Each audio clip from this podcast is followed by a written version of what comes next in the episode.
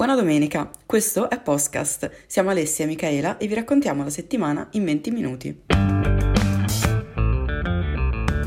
Buona domenica a tutti, siamo tornate, Michaele e Alessia, Pensiero e Sentenzia, in questa undicesima puntata di podcast e introduciamo subito le notizie di oggi. Alessia? Buona domenica, anche oggi parleremo di due notizie come sempre. Una di queste riguarda gli Stati Uniti, più in particolare il Partito Repubblicano e la vicenda di Liz Cheney, che dopo spiegheremo ovviamente, mentre la seconda parla della famosa storia del razzo cinese e di come, come è stata comunicata in realtà questa vicenda e toccheremo anche il discorso della la competizione spaziale tra Cina e Stati Uniti che viene sempre fuori in un modo o nell'altro. Prima di, di affrontare effettivamente le, le, notizie di oggi, penso che urga una doverosa premessa, ossia il fatto che ovviamente sappiamo cosa sta succedendo tra Israele e Palestina e non stiamo volutamente ignorando la cosa, non, non ne stiamo non parlando perché vogliamo fare così, o anzi sì, non vogliamo parlarne, ma non ne vogliamo parlare perché ci sembrava un po' riduttivo ridurre tutta questa questione a 10 minuti, ma soprattutto, visto visto il modo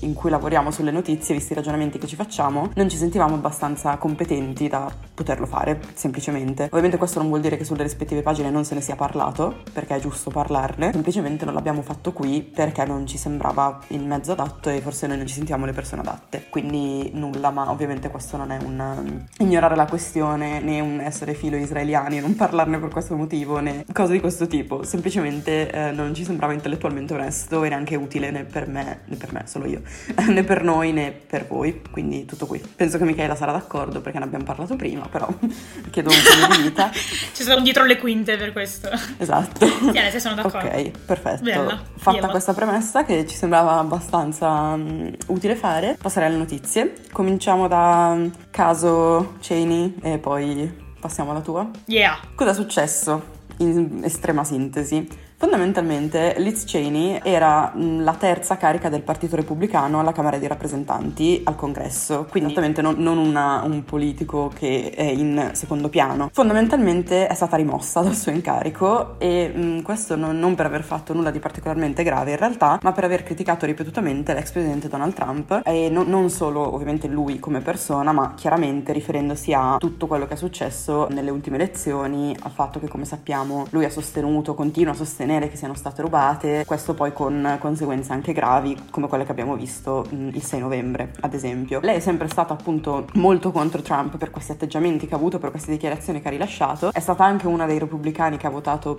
per l'impeachment dopo gli avvenimenti del 6 novembre e in generale è una causa che non ha mai mollato perché è, è comunque ovviamente qualcosa di molto grave, lei non si è mai data particolarmente per vinta e questo l'ha portato fondamentalmente a perdere il suo incarico perché i repubblicani le hanno votato contro. Ovviamente i repubblicani un po' un termine generico, poi vedremo, però insomma è andata così. Tra l'altro ho visto che è stata diverse volte attaccata anche da Trump, sia nel suo primo discorso sì, da non vero. presidente, ma anche nel suo nuovo blog di cui abbiamo parlato settimana scorsa. Sì, Trump ne parla malissimo, veramente, dice che è un incompetente, che è acida, cioè, dice di ogni, nel senso che... Ha detto che è un essere umano rabbioso. Esatto, cioè non l'attacca solo sotto un punto di vista politico, ma proprio anche a livello umano.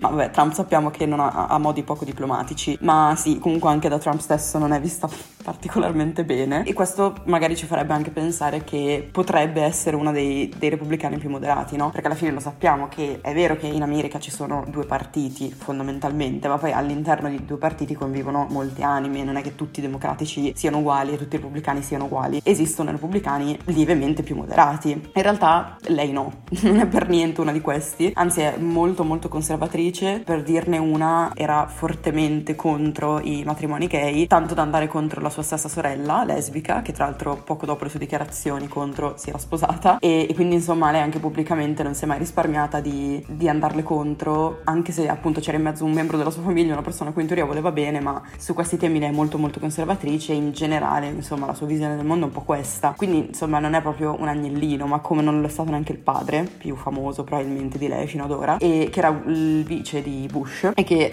è stato anche egli al centro di, di vari scandali, insomma un, un personaggino abbastanza, abbastanza forte e per dirne una anche per lui ricordo non si era mai dissociato pubblicamente dai metodi di interrogatorio forzati che utilizzava la CIA. Interrogatorio mm. forzato in sintesi vuol dire torture fondamentalmente lui non si, mai, non si è mai dissociato pubblicamente se non dalle da, da, quelle più violente, da quelle più forti, ma in generale ha detto che addirittura avrebbe rifatto tutto, avrebbe ridato gli ordini che ha dato e quant'altro. Insomma, parliamo di questa gente qui, ok? Non, non parliamo di, di, repubblicani che vanno, tendono al democratico, insomma, per niente. Però il fatto è che qui ovviamente non si parla tanto di, di effettiva ideologia politica quanto di trumpismo contro democrazia, se vogliamo dirla in questo caso. Ma infatti Alessia, scusami, secondo te questo evento può rappresentare da un certo punto di vista un definitivo cambio di pelle del Partito Repubblicano? Nel senso che mi sembra un po' una linea di demarcazione da qui in poi e il Partito Repubblicano procede definitivamente sulla linea del trumpismo. Eh, diciamo che potrebbe in realtà, prima di tutto perché appunto con questo voto abbiamo visto, cioè il voto di toglierle l'incarico, che comunque molti si sono schierati ancora con Trump, ma è anche vero che in realtà un centinaio di repubblicani si è schierato con la Cheney dicendo addirittura di voler effettuare una scissione. Ovviamente questa è una cosa che è ancora un po' nell'aria, insomma non, non c'è niente di ufficiale,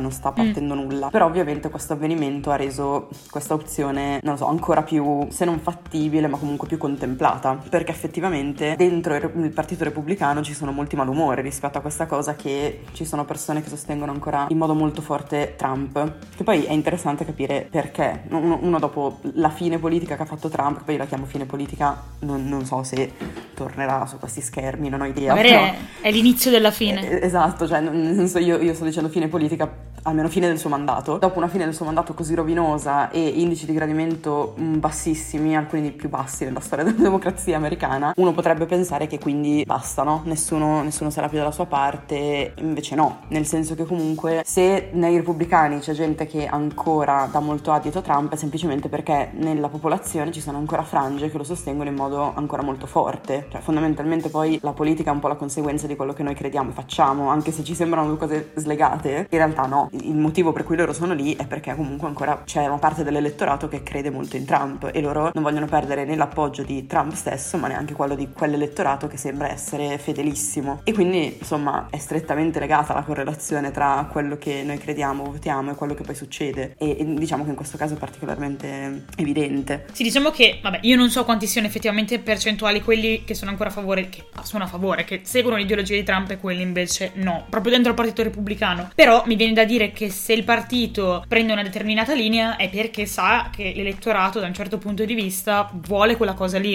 nel senso che nessun partito ha voglia di perdere alle no, elezioni. No, esatto, cioè, infatti è anche un po', non so, ingenuo dare per scontato che tutti i repubblicani che sono ancora dalla parte di Trump credano così tanto in lui personalmente, cioè è molto facile che un politico paradossalmente non creda davvero in quello che sta facendo, almeno in questi casi così forti, perché in realtà poi ci sono tutte delle altre dinamiche che, che entrano in gioco. Poi certo è facile che un repubblicano particolarmente conservatore sia dalla parte di Trump spontaneamente, ovviamente, però non, non è neanche non so, non dobbiamo credere che sia solo una questione di, di, ideologia personale, è molto facile che poi comunque appunto, come ho detto, entrino in gioco altre dinamiche, quindi insomma mh, mm, c'è un po' tutta questa questione qua, ma ovviamente appunto nessun politico va contro i propri interessi, se, se loro fanno ancora così è perché c'è qualcuno che, che ancora li sostiene ovviamente. Poi insomma la, la polarizzazione e la radicalizzazione della politica americana dei partiti l'abbiamo vista, va avanti da, da dopo la guerra fredda e eh, non, non, non, accenna a migliorare in nessun modo. No. E insomma Trump poi è solo una conseguenza di tutto, nel senso che la radicalizz- radicalizzazione non è cominciata con, con, Trump, quello che stiamo vedendo adesso non è che sia colpa di Trump. Trump è stato l'apice di un ventennio, anzi un po' di più, di radicalizzazione che ha portato poi alla possibilità di eleggere una figura del genere. Però insomma Trump è un tassello in, un, in una questione molto più complessa. Anche perché oggettivamente in tutto il mondo c'è un Trump, nel senso che in tutti gli stati c'è questa tendenza che un politico a un certo punto ha preso, quindi la tendenza è essere il più possibile radicale. Quindi vuol dire che evidentemente si è respirato, determinati politici hanno respirato una determinata area, hanno deciso di um, rappresentarla. Sì, poi, vabbè, poi... non nego che evidentemente certe cose le pensi. sì, no, ovviamente. Fai. Però, insomma, Io non ce la farei mai per dire. no, quello neanch'io, però insomma ci sono persone che hanno più pelo sullo stomaco di noi, evidentemente esatto. sono queste. però sì, ecco, è, è, tutta una questione molto più complicata che va al di là di Cheney, di Trump e per quello ho pensato fosse anche interessante parlarne un attimo, ecco. Alessia, se tu sei d'accordo io passerei al razzo cinese. Certo che sì, così mi racconti un po' perché non io so ti racconto tutto. un pochino. esatto, quindi dici. Allora, il 29 aprile la Cina decide di trasportare nello spazio un componente che sarà fondamentale per la sua futura stazione spaziale internazionale, ok? Cosa succede? Noi cominciamo a sapere di questa roba, perché naturalmente si sa dopo, a inizio maggio, quando lo stadio di un razzo comincia a cadere dallo spazio in maniera incontrollata. Ci fermiamo un attimo perché si, dice, lo, eh, si è detto tantissimo il razzo cinese che sta cadendo, non stava cadendo il razzo, stava cadendo lo stadio di un razzo. Lo stadio che cos'è? Un razzo costituito da... Stavo per chiedere, dicevo che lo stadio.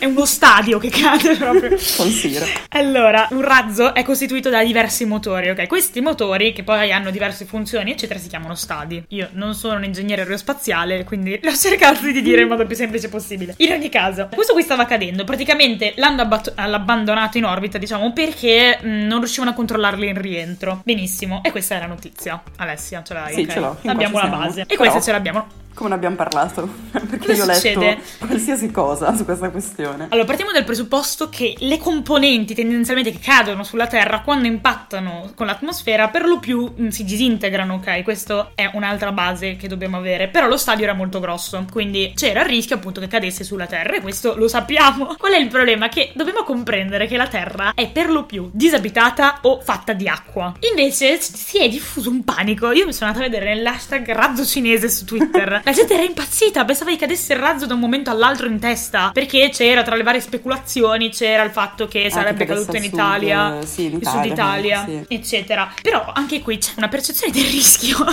che viene un po' sfruttata dai media, perché non era così scontato, anzi le probabilità che fosse veramente caduto su una zona abitata erano bassissime. E infatti ok, poi quindi non è successo, perché poi è caduto...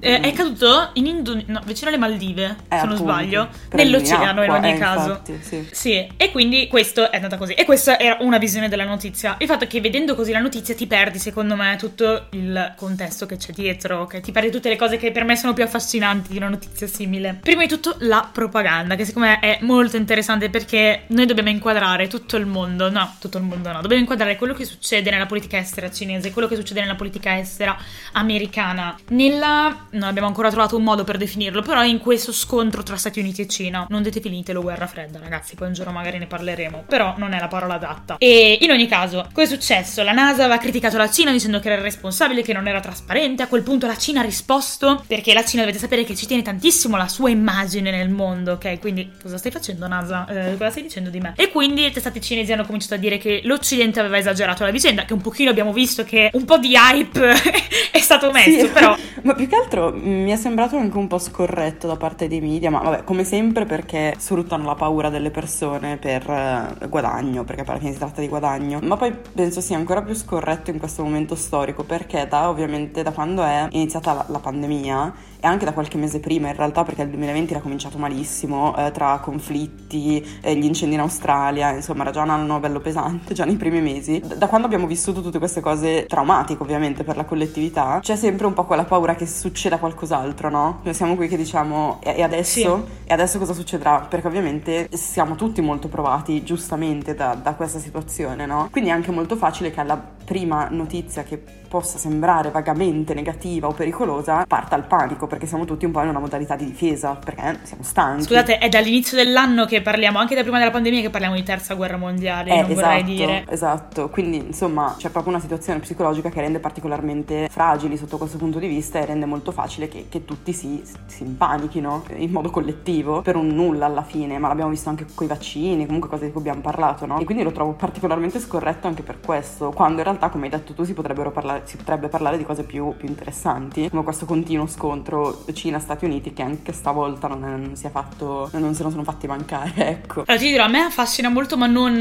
nell'hype che mettono, appunto, perché mi ricordo, ho letto un articolo del Financial Times che dicevano che i media statunitensi, che sono principalmente la nostra fonte di informazione quando non vogliamo leggere i media italiani, cioè sempre, eh, che, che praticamente mettevano un hype devastante alla guerra tra Stati Uniti e Cina, cioè mettevano come se tutto il mondo dovesse fermare immediatamente la Cina, quando in realtà dicevano, non so, all'Unione Europea frega più di tanto di fermare la Cina, ok, Sì. è una cosa americana.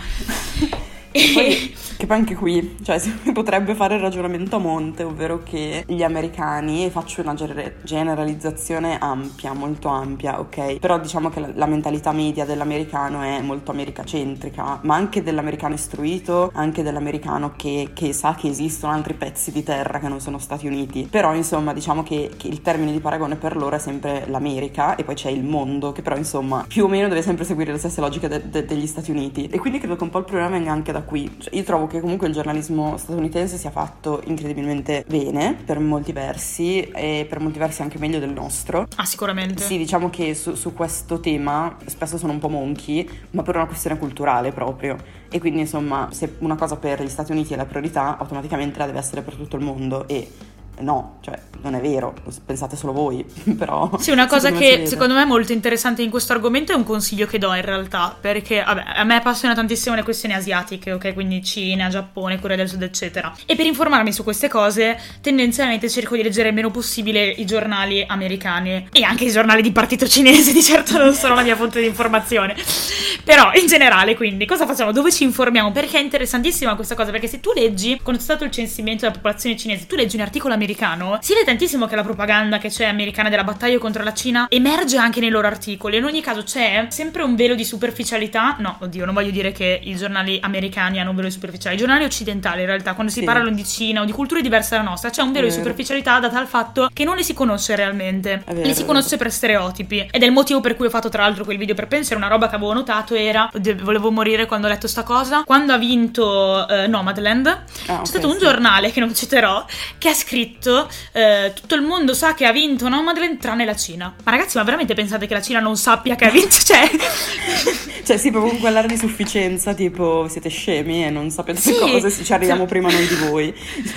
boh, queste cose qua assurde. Sì, sì, e, sì, e vabbè, e quindi, beh, per dire, dovete, secondo me un consiglio che do, e qui in realtà volevo parlare della competizione spaziale, però direi che questo è più interessante in realtà. Sì, è venuto fuori così. Eh, un consiglio che do, eh, quando si parla di queste questioni, secondo me trovate anche delle fonti molto interessanti in Italia, eh, adesso faccio un po' di pubblicità, c'è un, un collettivo di giornalisti sinologi, ad esempio, che si chiama China Files, che loro tendenzialmente parlano della Cina senza quello che avremmo fatto noi, okay? quindi senza l'intermezzo dei media statunitensi, ad esempio. Quindi parlano della Cina perché sono esperti di questa nazione, leggono i giornali non per forza di partito, ma i giornali asiatici e quindi hanno una visione sempre un pochino più complessa di quella che avrebbe un giornale italiano, un giornale occidentale. Che non vuol dire che dicono cazzate, vuol dire che evidente, cioè che comunque c'è un po' sottointesa una sorta di uh, alcune volte superficialità e alcune volte un po' di propaganda, ok? Gli americani hanno questa guerra nel sangue adesso con la Cina da un certo punto di vista. Sì, ma poi lo dico da persona molto appassionata di Stati Uniti, a cui piace tantissimo studiare queste cose. Chiunque abbia ascoltato tre episodi di questo podcast lo sa, ma anche, anche mi, chi mi conosce. Però insomma queste cose sono indubbie, cioè hanno proprio un problema culturale su, su questi temi almeno. Vabbè, è anche una questione di, appunto di storia, di politica, cioè non è un gli americani sono scemi, che è un'altra generalizzazione che lascia il tempo che trova. Però appunto ehm, quando analizziamo le notizie, secondo me appunto è importante anche capire da che fonte le stiamo prendendo per capire perché se ne parla così. E secondo me è un lavoro molto interessante.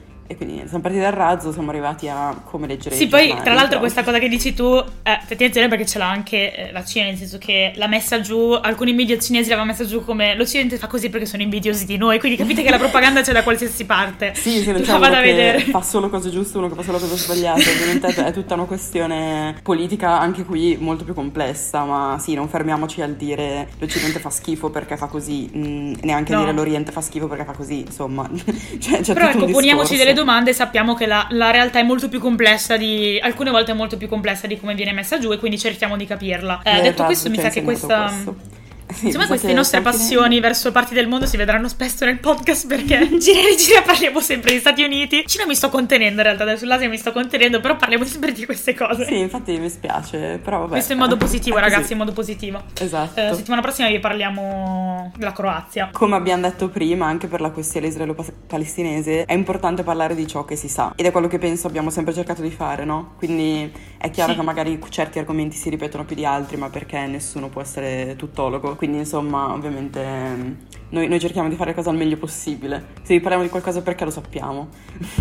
tendenzialmente. O comunque ne sappiamo abbastanza, abbastanza. poi è difficile sapere tutto di un argomento. Esatto. Detto questo ragazzi, noi vi salutiamo, adesso vi auguriamo una buona domenica con questa scienza che vi abbiamo infuso e che ci siamo autoinfuse e niente, buon weekend, ci sentiamo domenica prossima insomma. Esatto, ciao ciao.